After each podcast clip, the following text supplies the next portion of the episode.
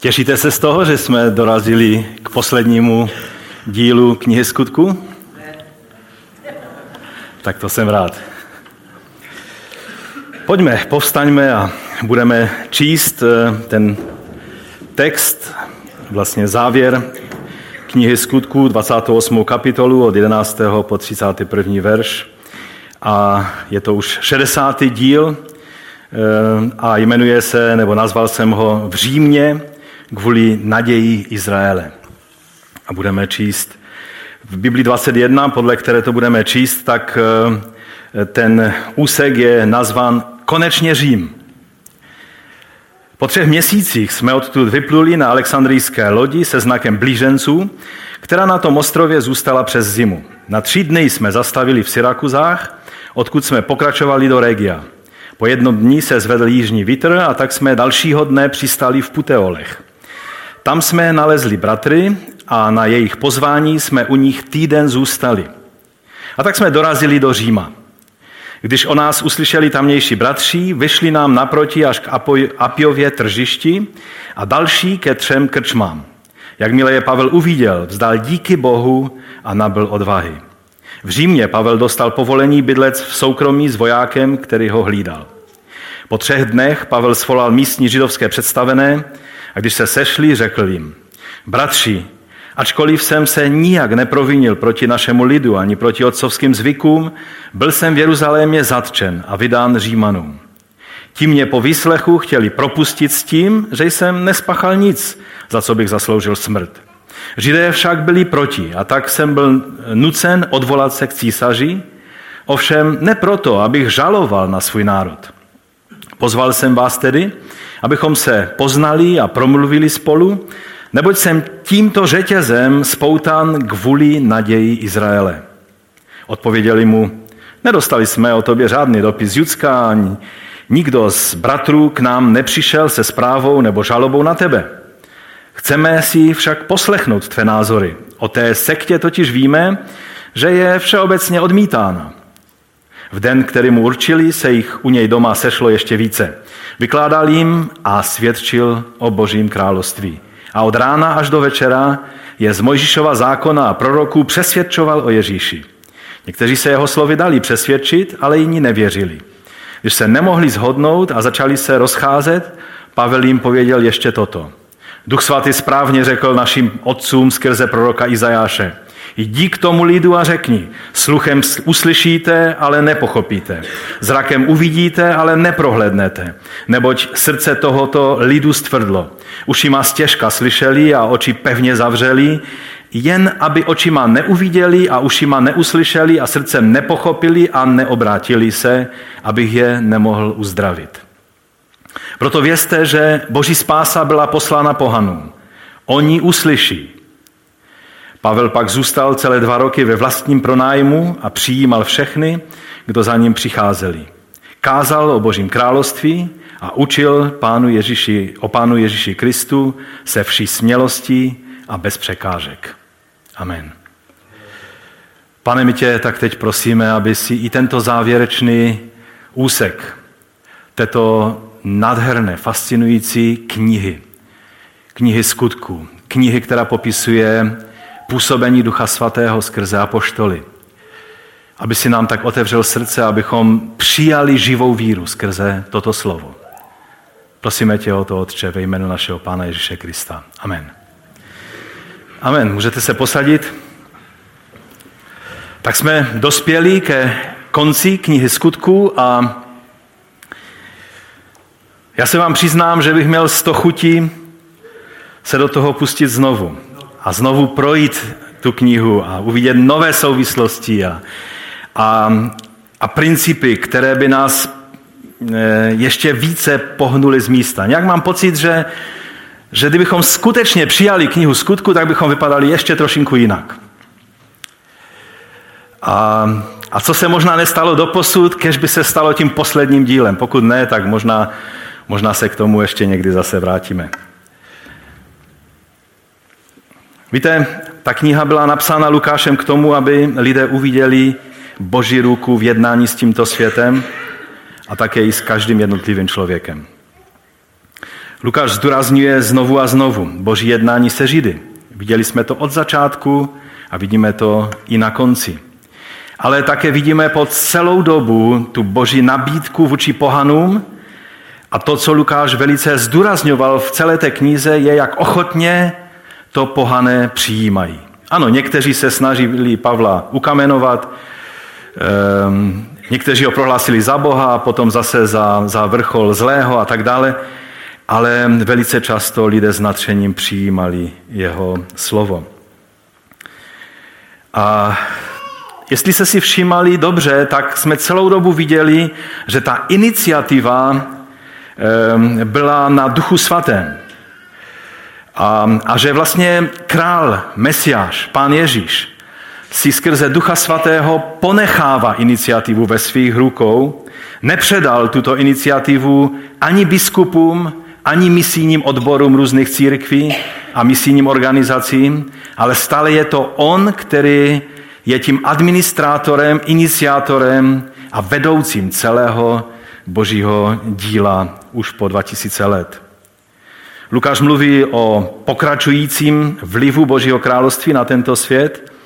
Ukazuje, jak to začalo v Jeruzalémě a jak se na konci tou stásti plnou eh, cestou plnou nástrah apoštola Pavla do Říma, jak se evangelium království dostává do samotného epicentra eh, tehdejší říše tohoto světa.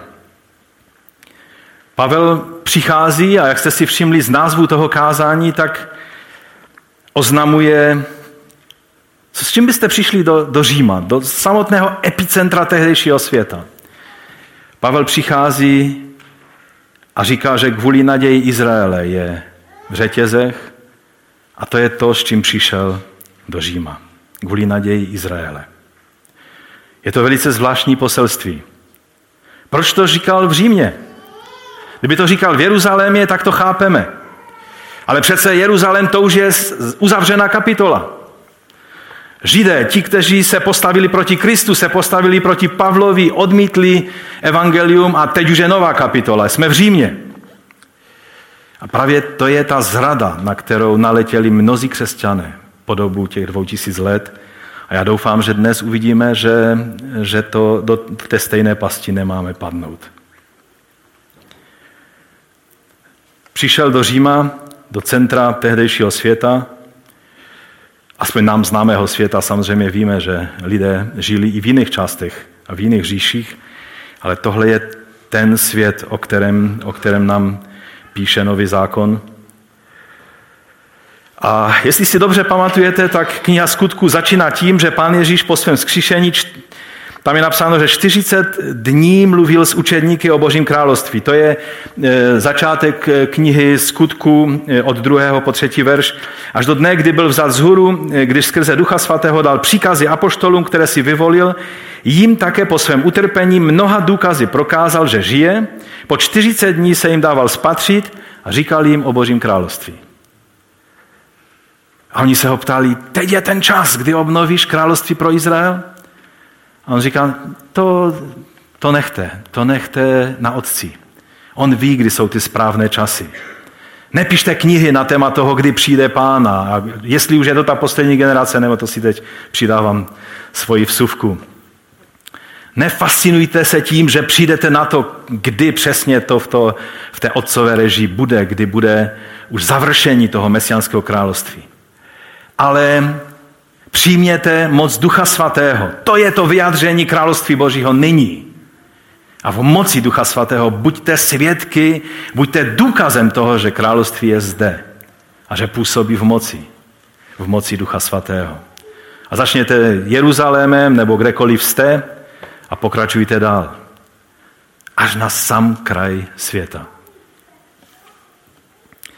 To je to, co, čím začíná kniha skutku.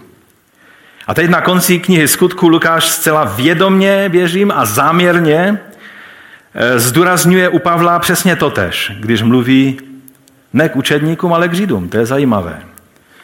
Je to 30. verš té 28. kapitoly a 31. Je to závěr vlastně té, té kapitoly. Pavel zůstal po celé dva roky ve svém najatém bytě. Nezapomínejme, že on je vězeň, jo? že to je house arrest, On měl řetězy a měl vojáka, který k němu byl připoután stále. Takhle to v římské říši tehdy chodilo.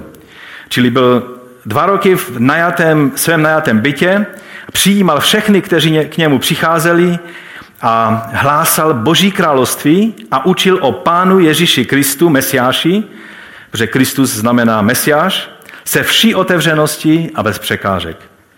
Tímhle je kniha skutku uzavřena. Když se něco v antickém textu je ohraničeno stejnou věcí na začátku a na konci, tak se tomu říká inkluzio a, a je, to, je tím vyjádřeno to, že je to ta nejdůležitější věc a že to všechno, co je mezi tím, tak s tím velice souvisí. A proto celá kniha skutku, cokoliv tam čteme, tak musíme vždy mít na paměti, že se to týká Božího království, kterým to začíná a Božím královstvím, kterým to také i končí. Králem Ježíšem Mesiášem, který skrze působení Ducha Svatého vládne v tomto světě jako závdavek a prvotina toho království, které v moci a slavě přijde v den páně. Ale pojďme se tak trošku po pořádku podívat na to, co všechno se dozvídáme v té, v té závěrečné části e, knihy skutků.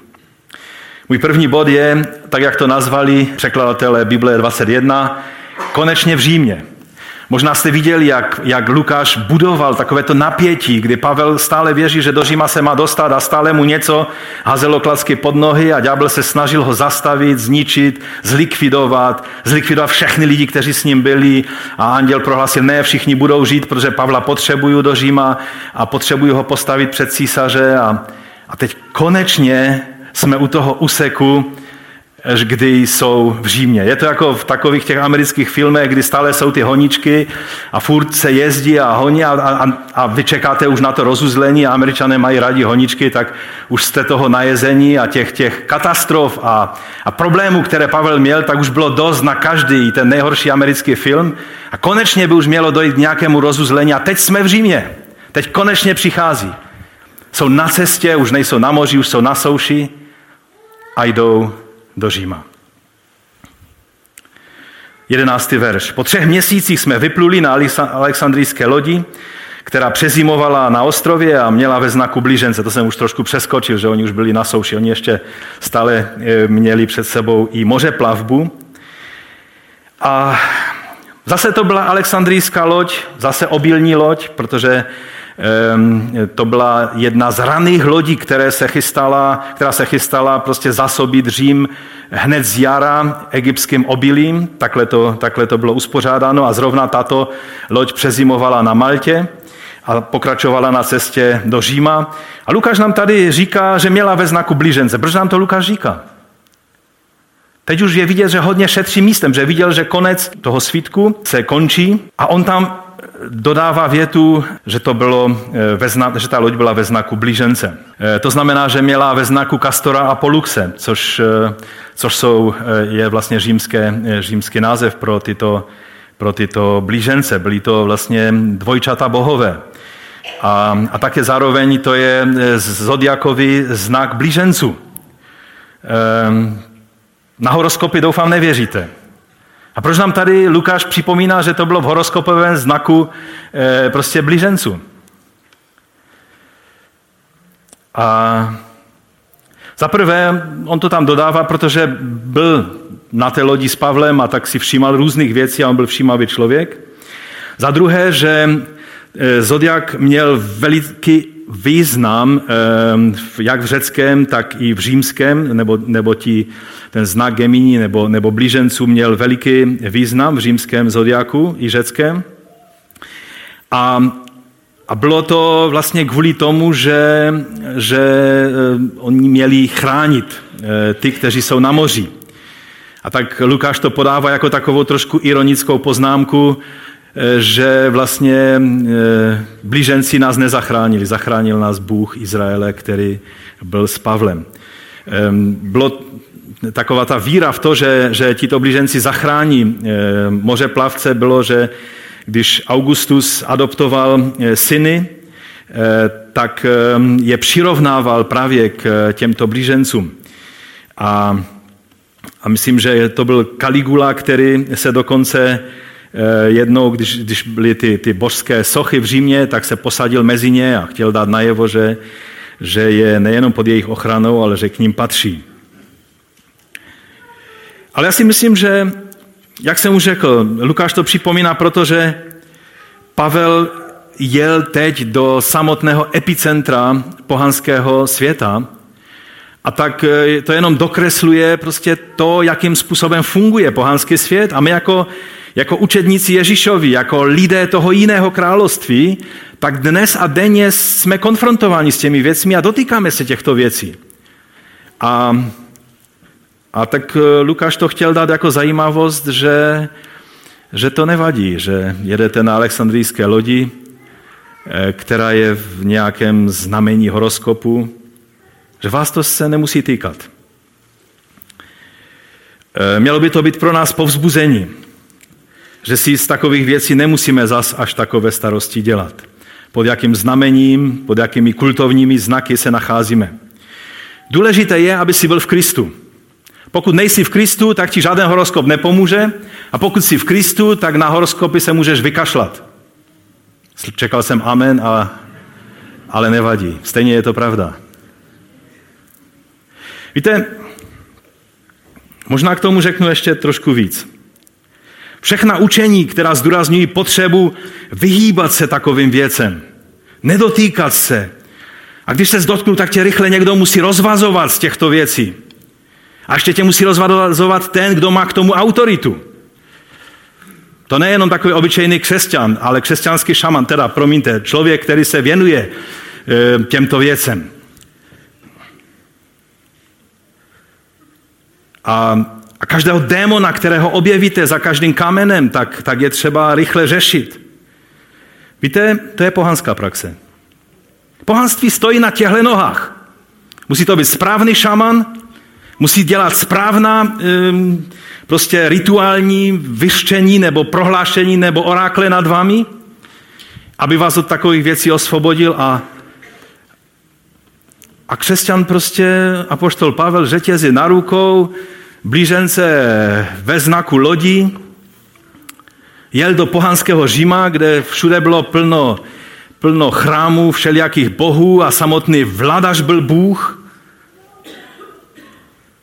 A Pavel si z toho nedělal těžkou hlavu. Lze žít v pohanském světě jako učedník Ježíše Krista? Aniž byste museli stále řešit nějaké horoskopy a nesmysly?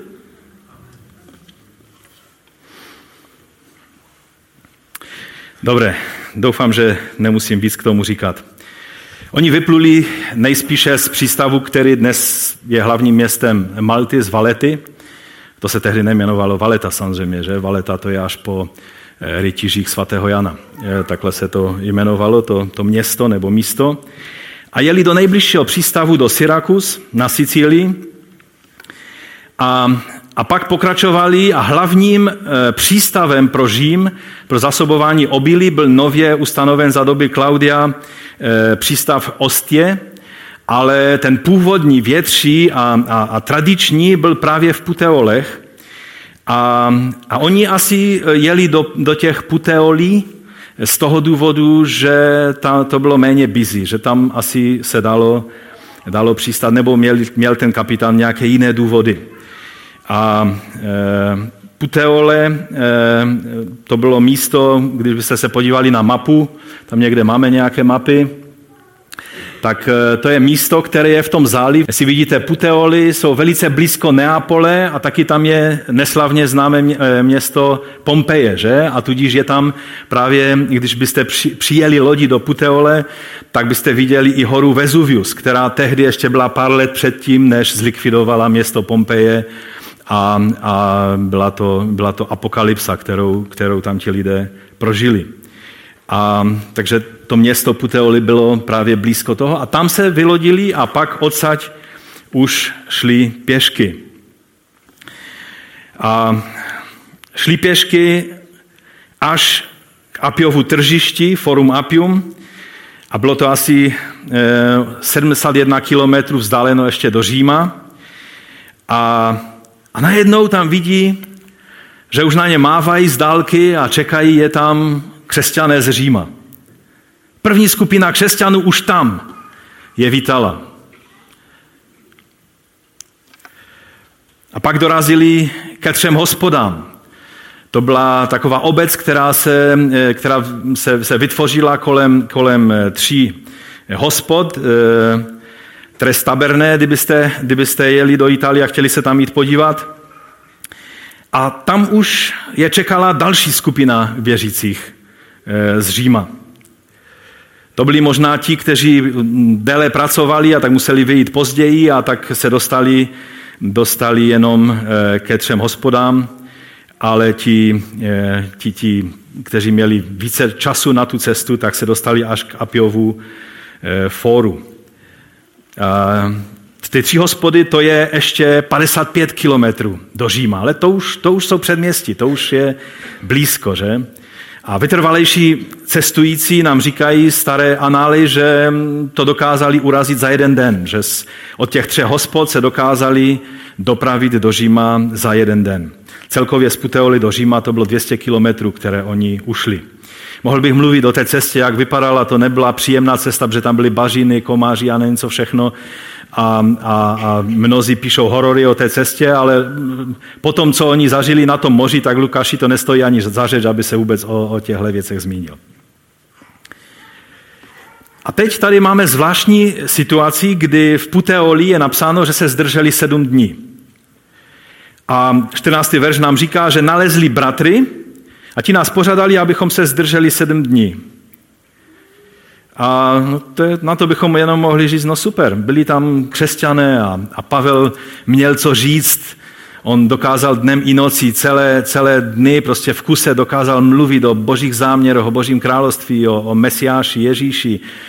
A, a tak toho využijou. No ale napadlo vás někdy, že, že on nebyl sám. Za prvé on byl v řetězech a za druhé velil tady celé té skupině setník Julius. On šel taky na tu konferenci, která byla uspořádána na rychlo v Puteolích. Lukáš nám to nepíše, ale on nemohl Pavla nechat, tak, tak Pavle, tak si tady udělej konferenci, no a uvidíme se za týden. Oni s ním museli být. A to nám ukazuje něco hodně zajímavého o tom právě setníkovi Juliovi. Pavel vězeň v řetězech organizuje celotýdenní konferenci s místními bratry a tak se zdá, že Julius tomu všemu tiše fandí. A myslím, že to ukazuje na, a biblisté se v tom zhodují, že to ukazuje na blízký vztah, který se vytvořil mezi Pavlem a mezi tímto setníkem. Ten setník nejenom, že vděčil Pavlovi život, nejenom, že viděl, že Bůh skutečně si ho používá, jak, jak tehdy rozkázal odetnout tu loď, že? To byl krok víry. On najednou si uvědomil, že tady je někdo víc než jenom jeden další rebel, kterého veze do Říma. A předtím je vidět, že z Malty se chtěli dostat co nejdříve, protože oni dokonce ještě riskovali, ještě nebyl úplně čas pro to, aby lodě už mohly plout. A, a ta užina mezi Sicílií a mezi, a mezi italskou botou tak je dost nebezpečná mnohé lodě tam stroskotaly, ale oni brzkým jarem vlastně vypluli eh, a dostali se do Regia a pak, a pak dále nahoru až do eh, Puteol. A, a najednou tady Julius má čas. Pavel chce týden, tak říká, fajn, máš týden, můžeš týden tady kázat, vyučovat, já si to rád poslechnu. Mně to přišlo strašně zajímavé, že Lukáš si všímal i takovýchto, takovýchto detailů. A ten verš pak končí sdělením, že toto byl způsob, jak se dostali do Říma. A tak jsme přišli do Říma. Tam je napsáno v závěru toho verše. No a, a teď začíná další zajímavá situace, a to je můj druhý bod, u tří hospod jsem ho nazval. A hospoda neznamenalo to, že tam se chlapí scházeli, aby pili pivo. Bylo to, bylo to prostě místo jako motorez, něco, že se, nebo motel by se dalo říct. Že jste se zastavili, mohli přespat, odpočinout, abyste pak tu cestu urazili e, od toho místa do Říma. E, tady čteme v 15. verši, že když o nás tamní bratři uslyšeli, to znamená římští bratři, přišli nám naproti až k Apiovu tržišti, k Apiovu forum a ke třem hospodám. To byly dvě odlišná místa, jak jsem už říkal, tak vlastně jedna skupina přišla až k tomu foru a ta druhá na to místo těch třech hospod. Určitě nevynechte, když budete v Itálii, eh, v Římě, tak eh, si zajeďte na toto místo. Určitě je to, je to zajímavé. To je Via Appia, ta, ta silnice, a tady je nějaké místo, kde, kde byly ty hospody. No a máte tady hezkou pretorianskou stráž u toho. Tak, eh, když oni přišli vlastně na křižovatku dvou cest, a oni z Puteole se dostali na tu hlavní eh, silnici, nejstarší, nejslavnější římskou eh, silnici eh, Via Appia. Tak, tak najednou se tady setkávají s skupinou věřících a potom u těch třech hospod znovu s další skupinou a je tam použito řecké slovo apantezis. Myslím si, že vám to určitě nebude nic říkat, ale to je právě to, že přišli nám naproti, tak na to je v řečtině jedno slovo, eh, které v tom eh, skloňování tady je apantezin, čili že oni udělali apantezin eh, vůči Pavlovi, čili že mu vyšli v ústrety. Je to slovo, které má velice konkrétní význam. A popisuje to velice známý zvyk v celém tehdejším světě, v tehdejší době. Třeba Cicero, když eh, mluví o důvodech, proč se rozvedl se svojí manželkou, tak jeden z důvodů je, že neudělala apantezis, když on po dlouhé době nepřítomnosti doma eh, přicházel zpátky a ona nějak prostě zanedbala to, aby udělala apantezis, aby ona vyšla mu v ústrety a přivítala ho ještě na cestě, když přichází do domu. Uvítat někoho, když jenom stojíte ve dveřích, no tak fajn, že jsi tady. To bylo to nejhorší, co jste mohli udělat. Ale vždy bylo třeba, abyste vyšli v ústrety. A čím vzácnější návštěva, tím dále dopředu jste šli. Máme spoustu příkladů v Biblii, kde eh, se toto děje. Otec tomu synovi dal eh, tu poctu, když vyběhl naproti.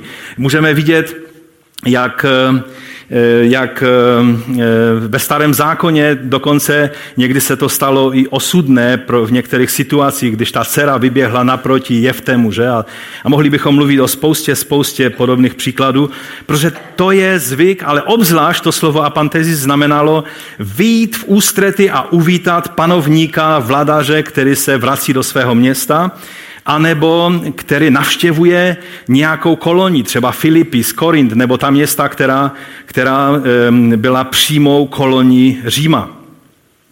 Třeba čteme obrovský popis toho, jak lidé z Říma udělali apantezis vůči Vespazianovi, když přijížděl do Říma. Jak líčí, co všechno udělali proto, aby jeho příchod udělali slavným a jak, jak ti, kteří se toho nezúčastnili, jak tím riskovali a jak se dostali do nemilosti a tak dále. A, a toto slovo bychom našli ještě v Novém zákoně na dalších zajímavých místech. Například Matouš 25.6 je napsáno, uprostřed noci se ozval křík, hle, ženich, apatezin, vyjděte mu vstříc, eh, v ústrety. Jo? A ty, ty moudré e, pany, které, nebo, nebo družky, které čekali příchod e, ženicha a asistovali ženichovi a nevěstě, tak najednou si uvědomili, že jejich úkolem je vyjít vstříc a uvítat ženicha a průvodem ho přivést zpátky. A e, to je samozřejmě z toho podobenství e, o e, pěti moudrých a pěti pošetilých panách nebo družičkách. To podobenství se páčí a, a překrucuje ze všech stran, takže tady je vidět, co tím je myšleno a je tam samozřejmě hlavní myšlenka toho podobenství je, že máme být připraveni na dlouhé čekání. Že Mesiáš přijde zpátky mnohem později, než, než ty pany nebo druž, družičky ze začátku si uvědomovali. No ale to stejné slovo je v dalším takovém místě, které je často překrucováno a všelijak, všelijak prostě natahováno a, a, a jeho význam je nepochopen.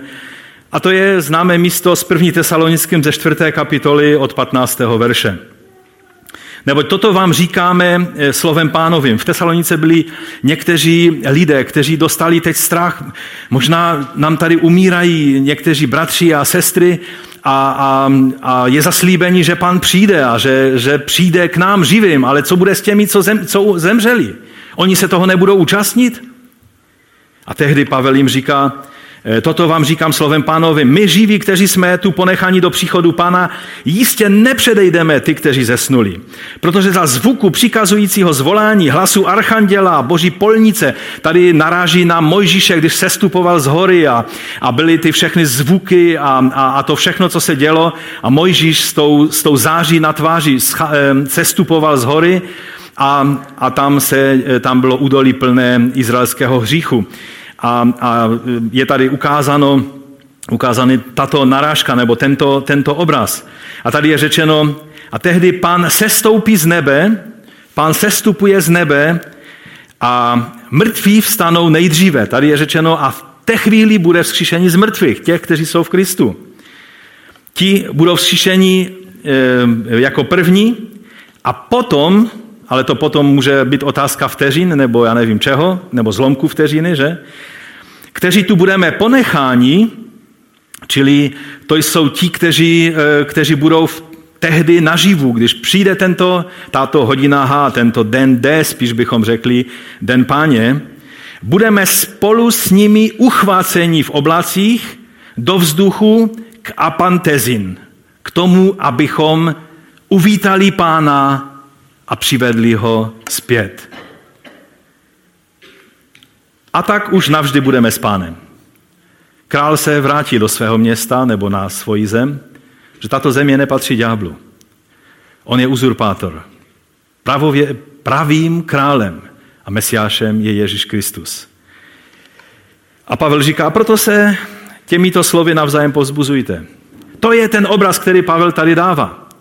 A každý, kdo to překrucuje a vytváří z toho nějaká učení, eh, tak eh, a, a používají to pro potvrzení všelijakých eh, teorií o, o evakuaci eh, církve do nebe, tak vězte, že toto slovo prostě je tím překrucováno a že, že ti lidé jednoduše neznají to podhoubí, z kterého tento Pavlův prorocký obraz vychází.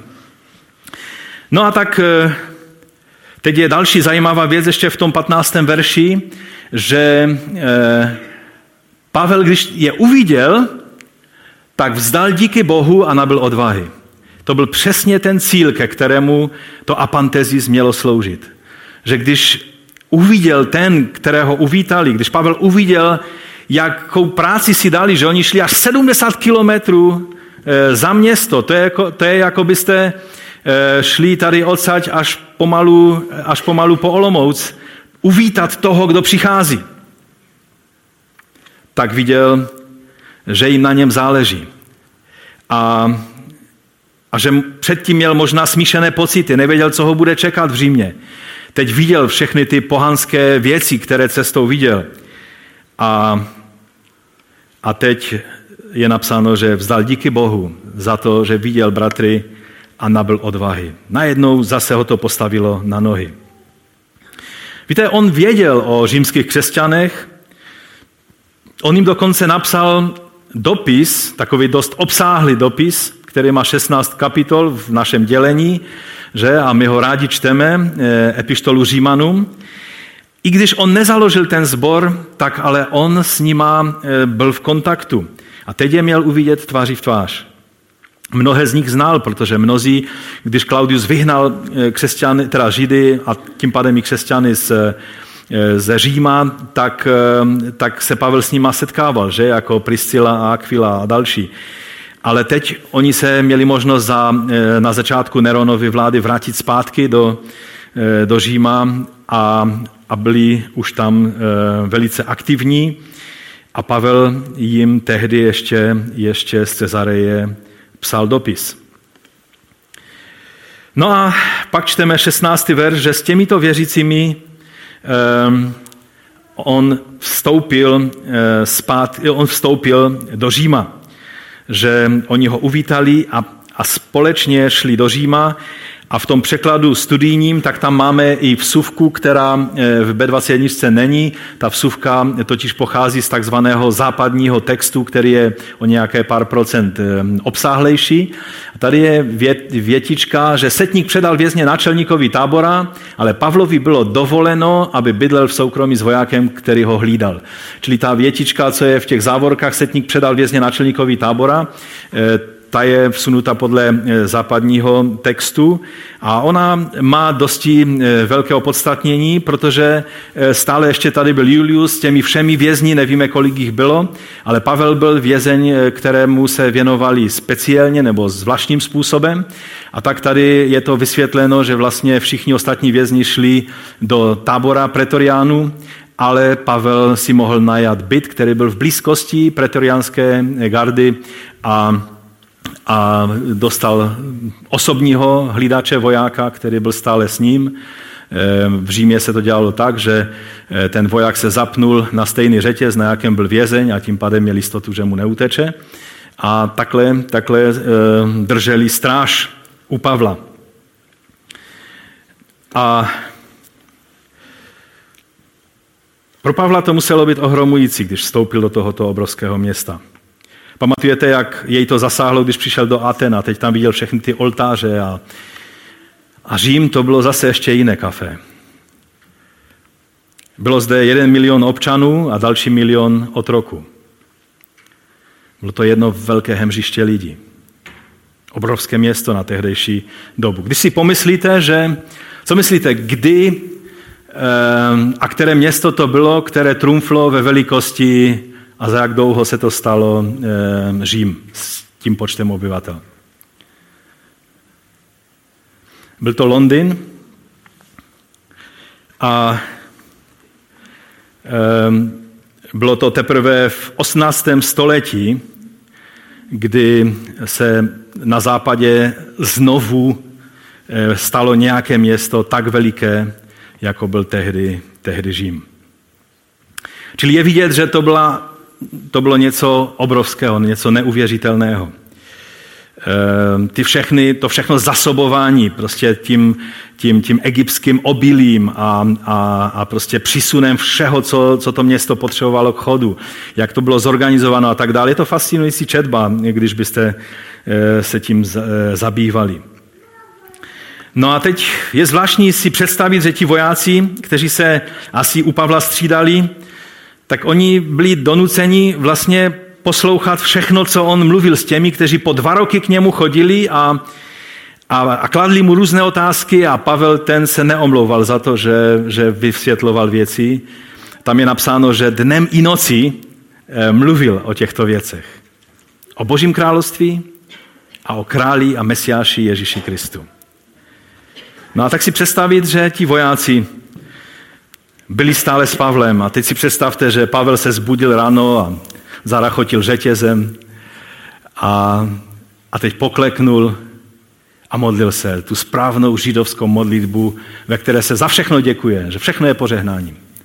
A Židé si, co si vzpomenou, tak díky ti, Bože, králi eh, všeho míra, že z nás požehnal tím a tam tím a Pavel to všechno vyjmenovává. Že jsi mě požehnal tady tímto vojákem, který mě hlídá, aby mě nějací lupiči tady neutloukli. A, a že zdal, že se dokonce občas někdy na mě usměje. A pak přišla první návštěva a teď voják slyší ty otázky. A teď čekal, co tež ten Pavel odpoví. Víte, na začátku ten voják věděl houby o nějakém izraelském bohu a o nějakém mesiáši Kristu, Ježíši. Ale na konci, když se vracel zpátky na místo, kde byly baráky pretoriánů, té pretoriánské gardy, to byla elitní jednotka císařova pro ochranu císaře. A, a byla to obrovská jednotka. Bylo to, Nero zvyšil, vlastně už Claudius začal, a Nero ještě navyšil počet pretoriánů na, až na 12 tisíc. Takže to byla obrovská jednotka elitní v Římě a jeden voják za druhým, kteří se střídali u Pavla, tak slyšel ty nádherné příběhy. A pak to, o tom mluvili mezi sebou vojáci na v té jednotce. Lukáš se tím tak nadchnul, tím způsobem evangelizace, kdy vás přivážou řetězem k evangelistovi a odejít můžete, až si vyslechnete celý jeho příběh, že on říká, že celá císařova garda slyšela evangelium.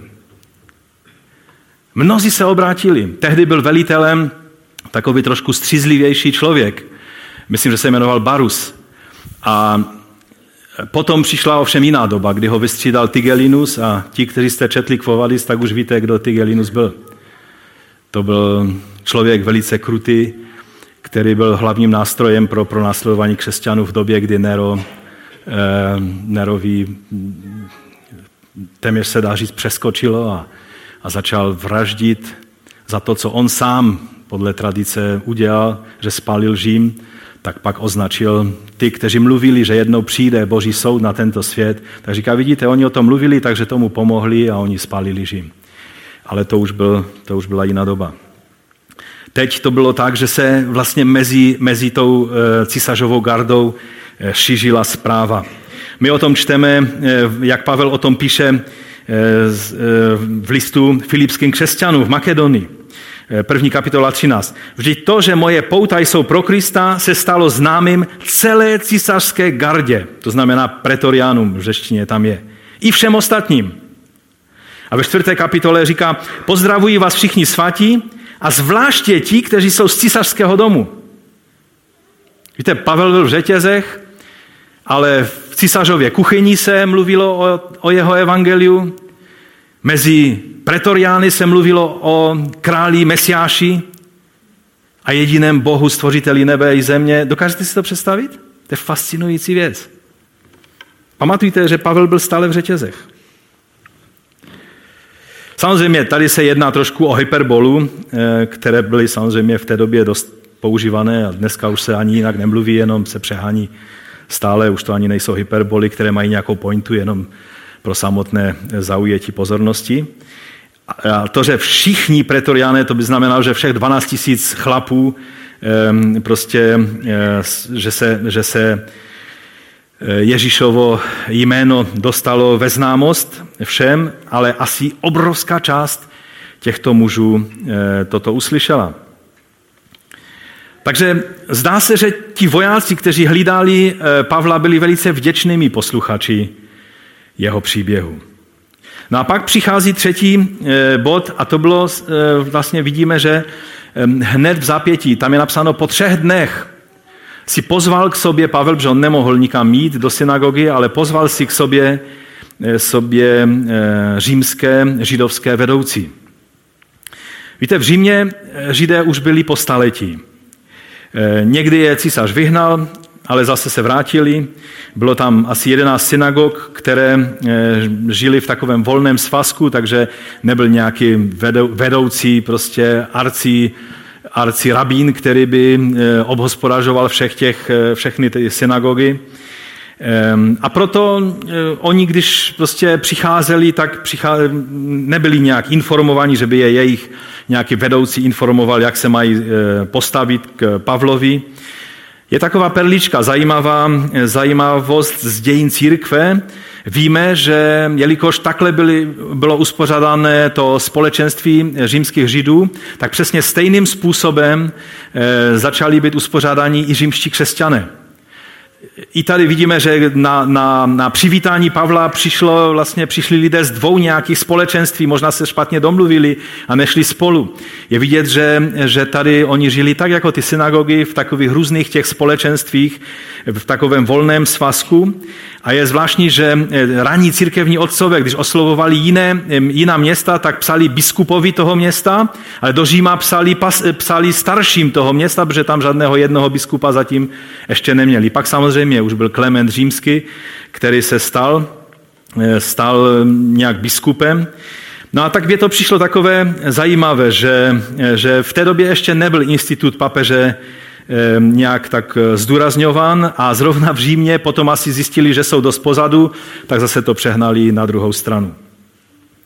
No a teď 17. verš nám ukazuje, že po třech dnech si zavolal přední Židy a, a to, co je zajímavé, co chci zdůraznit, je, že když se sešli, tak je oslovil muži bratři. Muži bratři, já jsem se nedopustil ničeho proti našemu lidu. Víte, Pavel nebyl na Facebooku, neměl informace, jak vypadá situace v Římě. On si mohl myslet, že už všichni ví o tom, že on přijíždí a že, že jde žalovat na, na, na, na svůj národ a tak dále. Takže on začal takovým dost způsobem, který by nám připadal podezřelý, že? Když vás někdo pozve a hned u dveří se začne omlouvat za to, eh, že já jsem fakt nechtěl udělat nic špatného, tak vám to přijde hodně podezřele, že? Ale v té době tehdy to bylo docela normální, protože on nemohl absolutně vědět, co oni ví a co neví. Ale to nádherné je, že je oslovil muži bratři. Všimněte si, že on oslovil jako své bratry Eh, předtím, když eh, Lukáš píše o tom zhromáždění v Puteolech, tak eh, tam mluví, že byli bratři, se kterými se setkal, a to je evidentně, že to byli věřící v Pana Ježíše. A teď to byli římští židé, kteří nevěřili v Ježíše jako mesiáše. A Pavel je stále oslovuje jako bratry. A pro nás je to otázka, jestli se na Židy díváme jako na naše bratry a sestry. Trochu se nám to zajídá, že? Říct si, teď oni nevěří v Pana Ježíše, jak můžou být naši bratři a sestry. Vždy musíme pamatovat, že my jsme naroubovaní do, do té šlechetné olivy, čili že my jako, jako ti mesianští pohané jsme vštípení do židovského kmene a neopačně. My nepřijímáme Židy na milost, že taky můžou být součástí církve, pokud dají dostatečné důkazy o tom, že se obrátili, budou jít z vepřové a, a používat kříže a takové ty všechny věci, že? Takhle se to dělalo po staletí. Ale je dobré, že dnes si uvědomujeme víc a víc, že těmi staršími bratry a sestrami pro nás jsou Židé. To ukazuje na to, že eh, Bůh má jeden lid. Pan Ježíš na jednom místě říká, a to vyvrácí všelijaké takové ty dispenzacionální teorie o tom, že, co říkal Darby, že, že Bůh má nebeský lid, církev, který je určen pro nebe a pak má pozemský lid, Izrael, který je určen pro pozemský život. To je nesmysl. Pan Ježíš řekl, mám i jiné ovce. Kdo to jsou jiné ovce? Jsou to Izraelci? Ti jsou ty první ovce, že? My jsme ty jiné ovce. A ty musím taky přivést. A pak říká, protože je jeden pastýř, a jedno stádo. Každé učení, které uměle odděluje Židy a církev a tady bude jednat Bůh s Izraelem a tady bude jednat s církví, prostě to jsou lidské konstrukty a filozofování lidí, kteří, které to vlastně začalo teprve v 19. století, předtím o tom křesťané nevěděli. Je dobré to opustit a prostě nenechat se tím ovlivňovat. Je jedno stádo. A to, k čemu to všechno směřuje a to, co vidíme, co se dnes děje, je, že to jedno stádo zase bude zacelené, že bude spočívat z mesianských pohanů, ale taky z Izraele, o kterém Pavel řekl v 11. kapitole Římanů, že bude celý spasen. Když bychom se podívali do, do té, eh, do toho římského eh, dopisu, kterým eh, Pavel oslovil tyto, tyto římské křesťany, v 11. kapitole čteme, pravím tedy, zavrhl snad Bůh svůj lid? Naprosto ne. Někteří si mysleli, když teď Bůh jedná s pohany, tak asi Izrael hodil přes palubu. Proč by to dělal? Naprosto ne. Vždyť i já jsem Izraelec, potomek Abrahamův z kmene Benjaminova. Bůh nezavrhl svůj lid, který předem poznal. A teď tady mluví e, příklad, což nevíte, co praví písmo Eliášovi, když vypráví, jak si stěžuje Bohu na Izrael. Pane, tvé proroky zabili, tvé oltáře roz, rozbožili, já jediný jsem zůstal. A i o mou duši usiluji. Pavel se cítil úplně podobně. Co mu však řekl božský výrok? Ponechal jsem si sedm tisíc mužů, kteří nesklonili koleno před Bálem. Boží plány a záměry jsou vždycky širší než ty naše. My jsme ti úzkoprsí, Bůh je ten velkorysý. Když si myslíš, že jsi velkorysý, tak si uvědom, že tvá velkorysost je velice úzkoprsá oproti boží velkorysosti. A teprve tehdy si na, na okraji toho všeho tajemství, které bychom mohli poznat o tom, jak Bůh jedná a co všechno On chystá.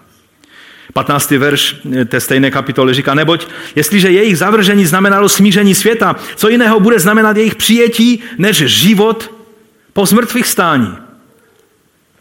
Konečné eh, rozuzlení bude v momentě, kdy my jako pohané, kteří eh, očekáváme Krista, ať jsme zemřeli nebo budeme proměněni, a Izrael jako celek, ať budou mrtví nebo budou živí v té chvíli, tak eh, budeme spolu v ten okamžik v Kristu, protože když, se, když, když přijde to obrovské obrácení Izraele, to bude ta chvíle, ve které se naplní jedna z podmínek, o které pán Ježíš řekl. Že eh, do doby, než řeknete požehnaný je, který přichází ve jménu hospodinově, tak váš dům zůstane pustý. Ale když bude eh, znít mesiánské eh, uvítání a pozvání, tak to bude okamžik, kdy pán Ježíš z radostí toto pozvání přijme. Mohli bychom mluvit dlouho o té věci a, a my se k tomu vrátíme, vrátíme možná, možná někdy, někdy jindy. Tam potom 25. až 29. verš říká, nechci totiž, bratři, abyste nevěděli o tom tajemství, abyste nebyli moudří sami u sebe, že část Izraele se zatvrdila, jenom část, že? Mnozí Izraelci, tisíce, desetitisíce, bylo těch, kteří přijali Mesiáše, ale ta elita, hlavně saducejská, zhromážděná kolem chrámu, ta si ani neuvědomovala, že jsou tou generací, na které, tak jak pan Ježíš řekl, veškeré tyto věci soudu padnou na tuto, na tuto eh, generaci a taky se to v 70. roce stalo. A pak on říká, dokud nevejde plnost pohanů, my jsme jakoby takový bonus, který Bůh řekl, prostě já naplním ty sypky všemi těmi lidmi, kteří jsou jakoby tím ostatkem z každého národa. Z každého národa bude společenství, které v den páně bude vítat, udělá to velké apantezis, u přivítání krále, který se stoupí na tuto zem, aby eh, vládl eh, v plnosti a kdy se království tohoto světa stanou královstvím Boha a jeho mesiáše, jak říká Jan ve svém zjevení. Pak je tam 26. verš. Bude však zachráněn celý Izrael. Jak je napsáno, ze Sionu přijde vysvoboditel, odvrátí od Jakoba bezbožnosti a to bude má smlouva s nimi, až odejmu jejich hříchy. Podle Evangelia jsou nepřátelé kvůli vám, ale podle vyvolení zůstávají milovanými pro své otce. Vždyť dary milosti a boží povolání jsou neodvolatelné. Na jejich příkladu můžeme vidět, když se podíváte na to, že Bůh je věrný tomu, čemu zaslíbil eh, Izraeli, tak můžete vědět, že i to, co zaslíbil nám, tak do puntičku dodrží, protože on je Bůh, který dodržuje své slovo. A ne, že um, jednou tě povolá a pak si já jsem si to rozmyslel vyhodí tě a, a zase, zase si veme někoho jiného. On je věrný Bůh a nenechá to, co započal. On tento svět a celé veškerenstvo přivede ke znovu zrození a k obnově, která je bezprecedentní a když se toho budeme účastnit, tak budeme vidět tu slávu a moc, která se stane. Tak jako každý člověk je obnoven a znovu zrozen a jsme novým stvořením, tak to se to stane s celým světem. A každá oblast tohoto světa bude tím poznamenána. A Pavel mluví, e, a v řetězech jsem kvůli naději Izraele. A 20. verš to říká, že? Pro naději Izraele nosím tento řetěz. Co bylo naději Izraele? O čem Pavel tady mluví? Abych to silně zkrátil, protože můj čas e, se končí, tak můžeme říct, že naděje vždycky byla, se týkala vzkříšení z mrtvých. Eh, mohli bychom číst 23. kapitole 6. verš, možná aspoň ten jeden si ukážeme, protože Pavel věděl, že ve Veleradě je jedna část ze Saduceů, to bylo ještě v Cezareji, že? A druhá z Farizeů, nebo to je dokonce ještě v Jeruzalémě, eh, začal volat, muži bratři, já jsem Farizeus, syn Farizeů, jsem souzen pro naději a vzkříšení z mrtvých. A mohli bychom mluvit, eh, o, že naděj, naděje v Bohu, to je 24. kapitola, je vzkříšení spravedlivých i nespravedlivých. Čili vzkříšení Pána Ježíše, eh, Pavel tím dává najevo, bylo naplněním odvěké naděje Izraele o tom, že Bůh v posledních dnech dá, dnech dá vzkříšení, a to jak spravedlivých k životu, tak nespravedlivých k zatracení. Ale to, co bylo nové, co bylo překvapivé a co je zaráželo, a z čeho i učedníci na začátku byli překvapení, bylo to, že oni čekali, že přijde nějaké obecné vzkříšení v den poslední. A najednou byl tady Ježíš vzkříšen. Jako prvotina vzkříšení a tím započala ta poslední hodina a, a oni z toho byli zmateni. Teď přece měli být všichni vzkříšeni, buď všichni nebo nikdo. A najednou Mesiáš je vzkříšen, ale my si o tom víc řekneme. Jsou před náma svátky, tak možná v den vzkříšení, v tu slavnost vzkříšení si právě o, o této zvláštnosti řekneme víc a teď bych už šel dál. A to všechno, eh, čeho se týkalo vzkříšení, prvotina, eh, závdavek a to eh, království, a kterým prostě bylo skrze vzkříšení Ježíše a pak vylítí ducha o letnicích, to všechno je to téma Božího království, o kterém Pavel s těmito Židy mluvil. Že? Tam je 23. verš, že jim vykládal a dosvědčoval Boží království. Od rána do večera je přesvědčoval o Ježíšovi. Oni nevěřili na krátká kázání, jak věří dnešní moderní křesťané.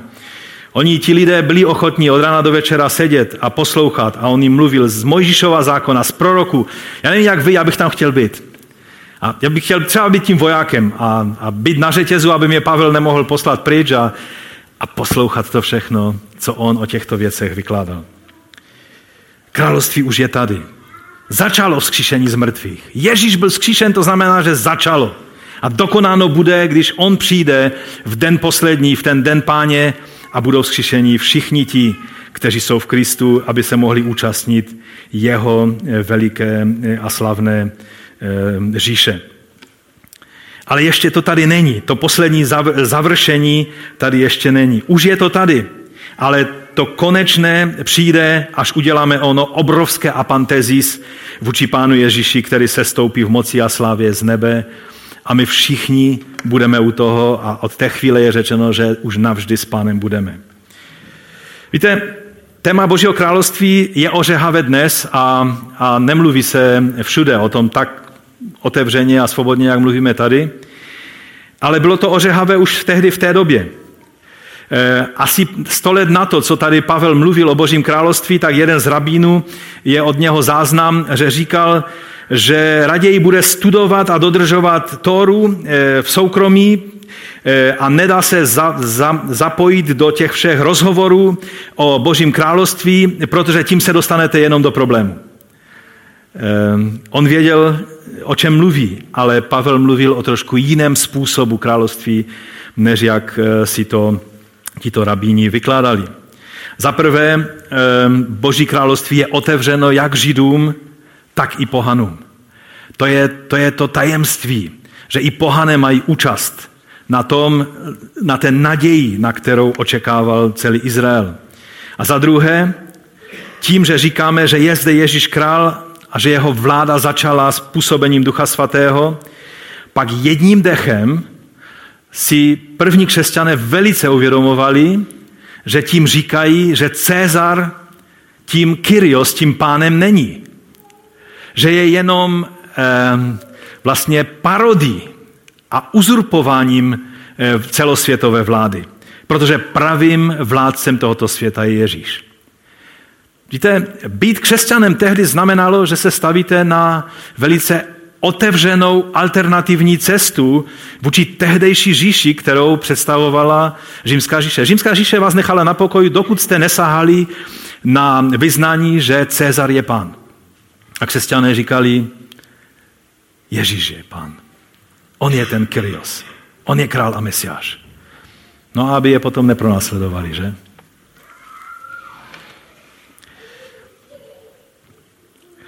Jeden známý misiolog eh, Arthur eh, Glaser, tak eh, on řekl, že znovu zdůraznění Božího království je nejvýznamnějším trendem v povalečném směřování evangelikální misie.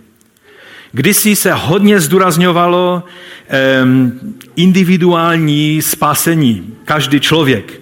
A tak já to řeknu raději eh, jeho slovy. Kázání o Božím království představuje spíše větší boží záměry, než jen to, co Bůh může udělat pro jednotlivce. Kdysi se zdůrazňovalo já a můj pán. Co toto pro mě znamená, vstupenku do nebe mám a víc mě nezajímá.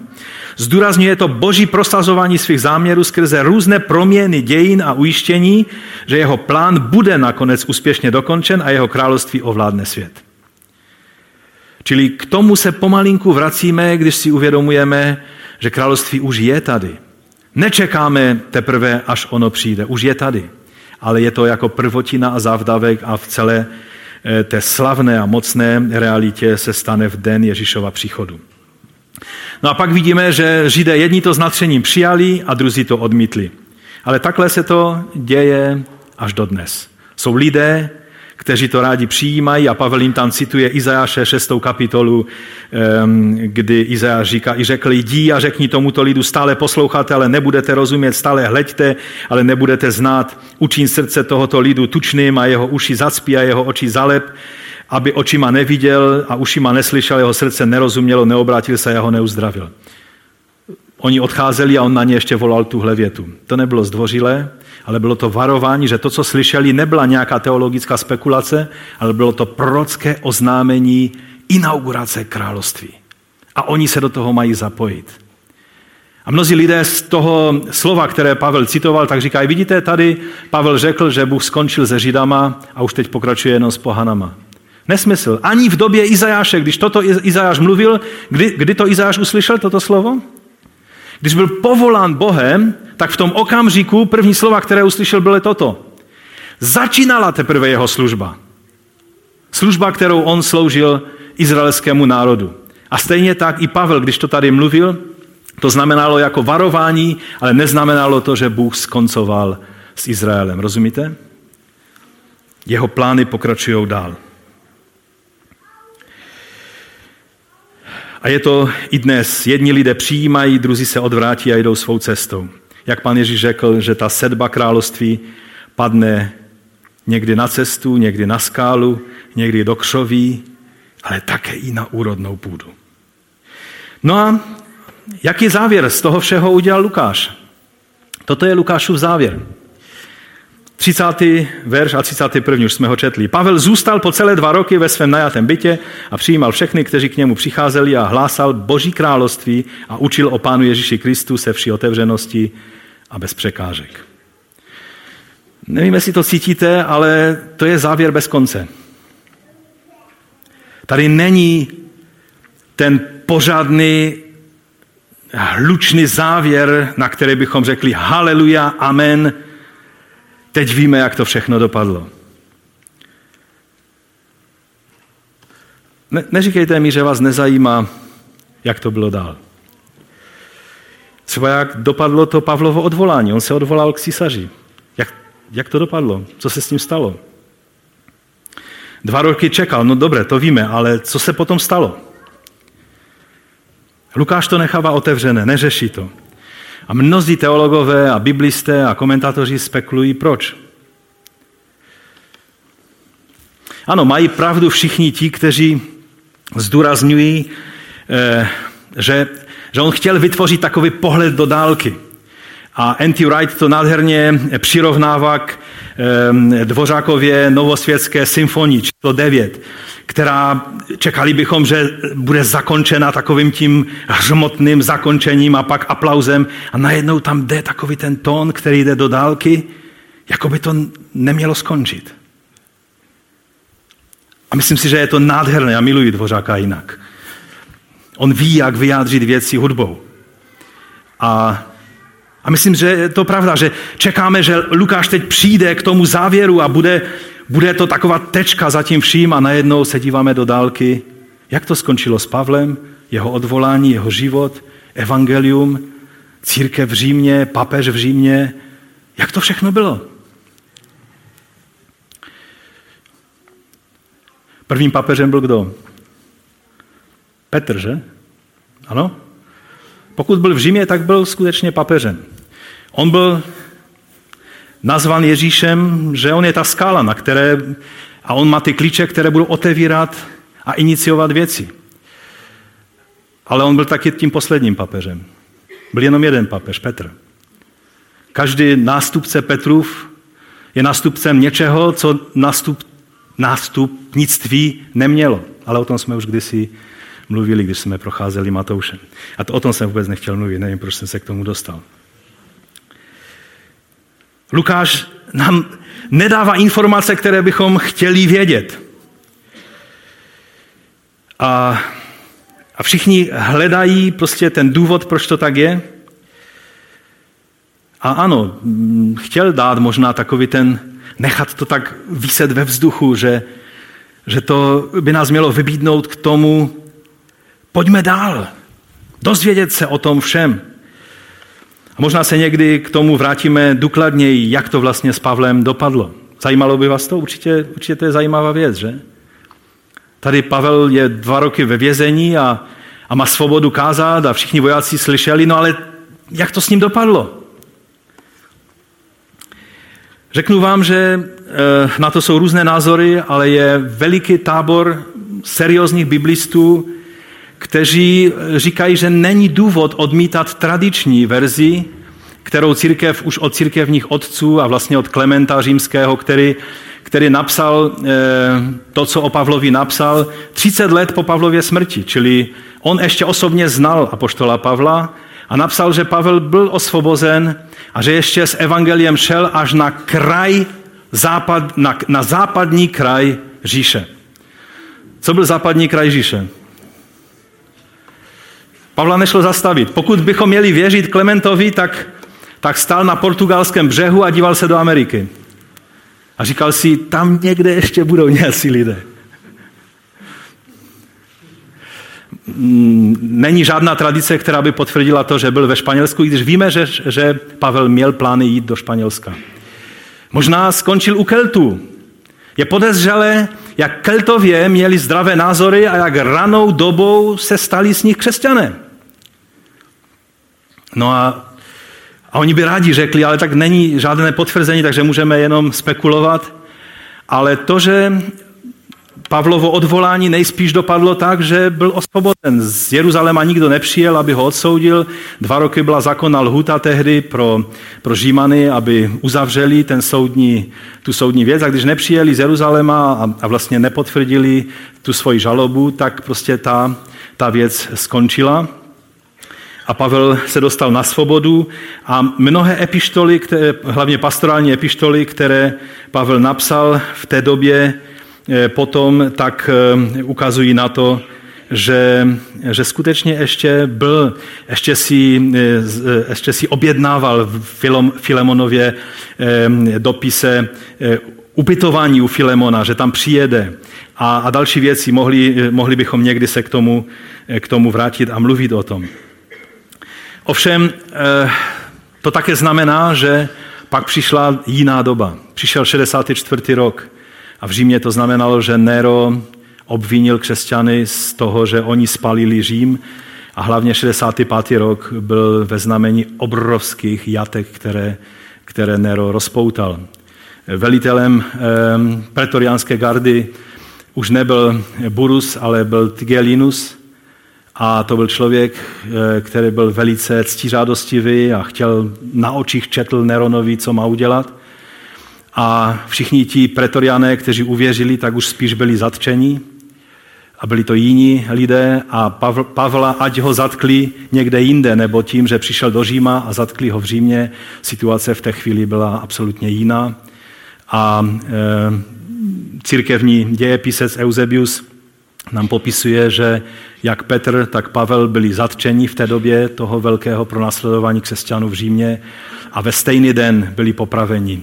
Petr, eh, který nebyl římským občanem, eh, tak byl nejspíš na aréně ukřižovan hlavou vzhůru, eh, protože říkal, že není hoden toho, aby byl ukřižovan ve stejné pozici jako jeho pán. Ale Pavel, jelikož byl občanem římským, předtím ještě kdy seděl a možná spolu s Petrem seděli v tom nejhorším vězení, které si dokážete představit. To byla v podstatě jáma plná smradu a špíny a vězňů, kteří čekali na smrt. Mamertinská věznice v Římě, možná někteří, když jste byli v Římě, jste tam byli. A, a pak ho vytáhli Pavla, tak špinavého, jak byl, a odvedli ho na, na, na silnici, která, která vedla do Ostě, do toho přístavu a tam bylo jedno místo, eh, které hm, používali pro popravu a tam eh, ho stěli a jako římského občana nebyl ukřižovan, ale byl stět. A to je nejpravděpodobnější konec. To víme od eh, církevních otců a od dějepisce, hlavně Eusebia. Ale kniha skutku o tom nic nemluví. A mnozí teologové říkají, jelikož kniha skutku byla napsána až potom všem, kdy už Pavel nebyl mezi živými, Proč to Lukáš nenapsal? Hledají různá vysvětlení a moje vysvětlení je takové to nejjednodušší, eh, ke kterému se ovšem připojují velice významní biblisté, jako třeba N.T. Wright a další, že to nenapsal, protože to se to ještě jednoduše nestalo. Že knihu skutku napsal a dokončil v době, kdy Pavel byl dva roky ve vězení a, a vlastně to ještě Lukáš mohl uzavřít do toho spisu, ale pak už ten spis byl uzavřen a ty další věci už tam nejsou napsány a proto ten otevřený konec. A já nevidím nejmenší důvod, proč by kniha skutku nemohla být napsána ještě před 70. rokem. Ehm, mnozí autoři různých komentářů to tlačí jen z toho důvodu, že se jim nezdá, že by Markovo evangelium bylo napsáno tak včas, a jelikož Markovo bylo použito pro, jako vzor pro psání Lukášova evangelia, tak tam museli proběhnout nějaké roky a Lukášové evangelium bylo ještě před skutkama a proto ty všechny roky. Ale je tisíc důvodů, proč bychom mohli vědět, že ty věci byly napsány mnohem dříve a tudíž ani kniha skutků nemusela být napsána později než právě v té době, protože není vám to podezřelé, že Lukáš popisuje takové detaily a, a najednou končí? Protože končí, protože ty věci doběhly svého běhu v tom dnu, kdy udělal tečku za knihou, knihu, za knihou skutku a všechno ostatní už bylo až potom. A tak bych vám chtěl říct, že to všechno to jsou, to jsou fascinující věci, ale k tomu možná někdy, když budeme probírat eh, Filemonův eh, dopis, eh, se můžeme, se můžeme k tomu vrátit. Ale ten závěr bych chtěl říct, že je v tom, že nám Lukáš dává tímto závěrem, jaký udělal, velice silný signál. Možná se ti zdá, že jsi velmi omezen ve svých možnostech dávání svědectví o pravdě Božího království a o Pánu Ježíši Mesiáši. Možná se vnímáš jako, že jsi omezen. Podívej se na Pavla, připoutaného eh, k vojákovi. Odpuste mi tento jeho mystický obrázek ale lepší jsem nenašel. Víte, mně se líbí, že, že on tam stojí a dívá se na to město Řím a k tomu vojákovi je připoután. A ty a já bychom si měli uvědomit, jaké já mám omezení. Jsou vaše ruce spoutané, aby si nemohl pomáhat těm, kteří potřebují pomoc? Jsou tvá ústa zamčená, abys nemohl mluvit svědectví o Ježíši Kristu? Je tvůj život tak omezen, jak byl omezen Pavlův život, kdy po dva roky byl v takovéto situaci a celá e, císařová garda slyšela evangelium a mnozí v císařově domě i v Římě a jen co byl osvobozen, tak znovu šel a znovu hlásal a znovu navštěvoval ty, kteří potřebovali povzbuzení a pomoc. Já vím, to byl apoštol Pavel, to byl velikán víry. Ale ty a já z toho můžeme přijmout a to je to, co nám Lukáš chce nechat na konci eh, toho celého příběhu knihy skutků. Pavel byl omezen více než já. A proto mohu z toho vzít omezení, že v každé situaci lze být svědkem Ježíše Krista. My máme být důkazem toho, že království Boží už je tady. My máme být tou vůní a prvotinou toho, že lidé zatouží po tom království, které přijde v den páně. A tak povstaňme a pojďme se modlit za to. Když nás kniha skutku vybízí k tomu, abychom byli vůni Kristovou, abychom, abychom byli těmi, kteří, kteří budou skutečně vyjádření jeho království, jak v našem životě, tak v tom všem, co děláme. Abychom byli těmi, kteří se dotýkají lidí a, a okolností a situací tak, jak se dotýkal Pavel. Kdy dokonce eh, ten, který měl řetězy na rukou, byl tím božím nástrojem, který nesl evangelium každému, kdo se s ním setkal. Pane, to je to, po čem toužíme. My ti děkujeme za tvé velkolepé plány s tvým královstvím. Ale my tě nyní prosíme, pomoz nám být tím malým důkazem tvého království v mém životě. Pro všechny ostatní. Ne, abych se tím chlubil, nebo si to nějak uvědomoval, ale kež to tak je, pane. Kež je na mě vidět to svědectví živého Mesiáše krále skrze Ducha Svatého působícího ve mně. Pane, nám nejde o velké zázraky, nám jde o věrnost tvým záměrům v našem životě. Pro každého jednoho z nás máš své záměry a pomoz nám je naplnit tak, jak je naplnil apoštol Pavel. My tě o to prosíme, když jsme uzavřeli knihu skutku, pomoz nám, aby skutky, které konáme my, byly ve stejné linii. Byly ve stejném duchu, jak byly ty skutky, o kterých jsme četli v této nádherné a fascinující knize. Ty jsi byl iniciátorem v knize skutku, buď iniciátorem všeho dobrého i v našich životech. Prosíme tě o to, pane, skrze tvého svatého ducha. Amen.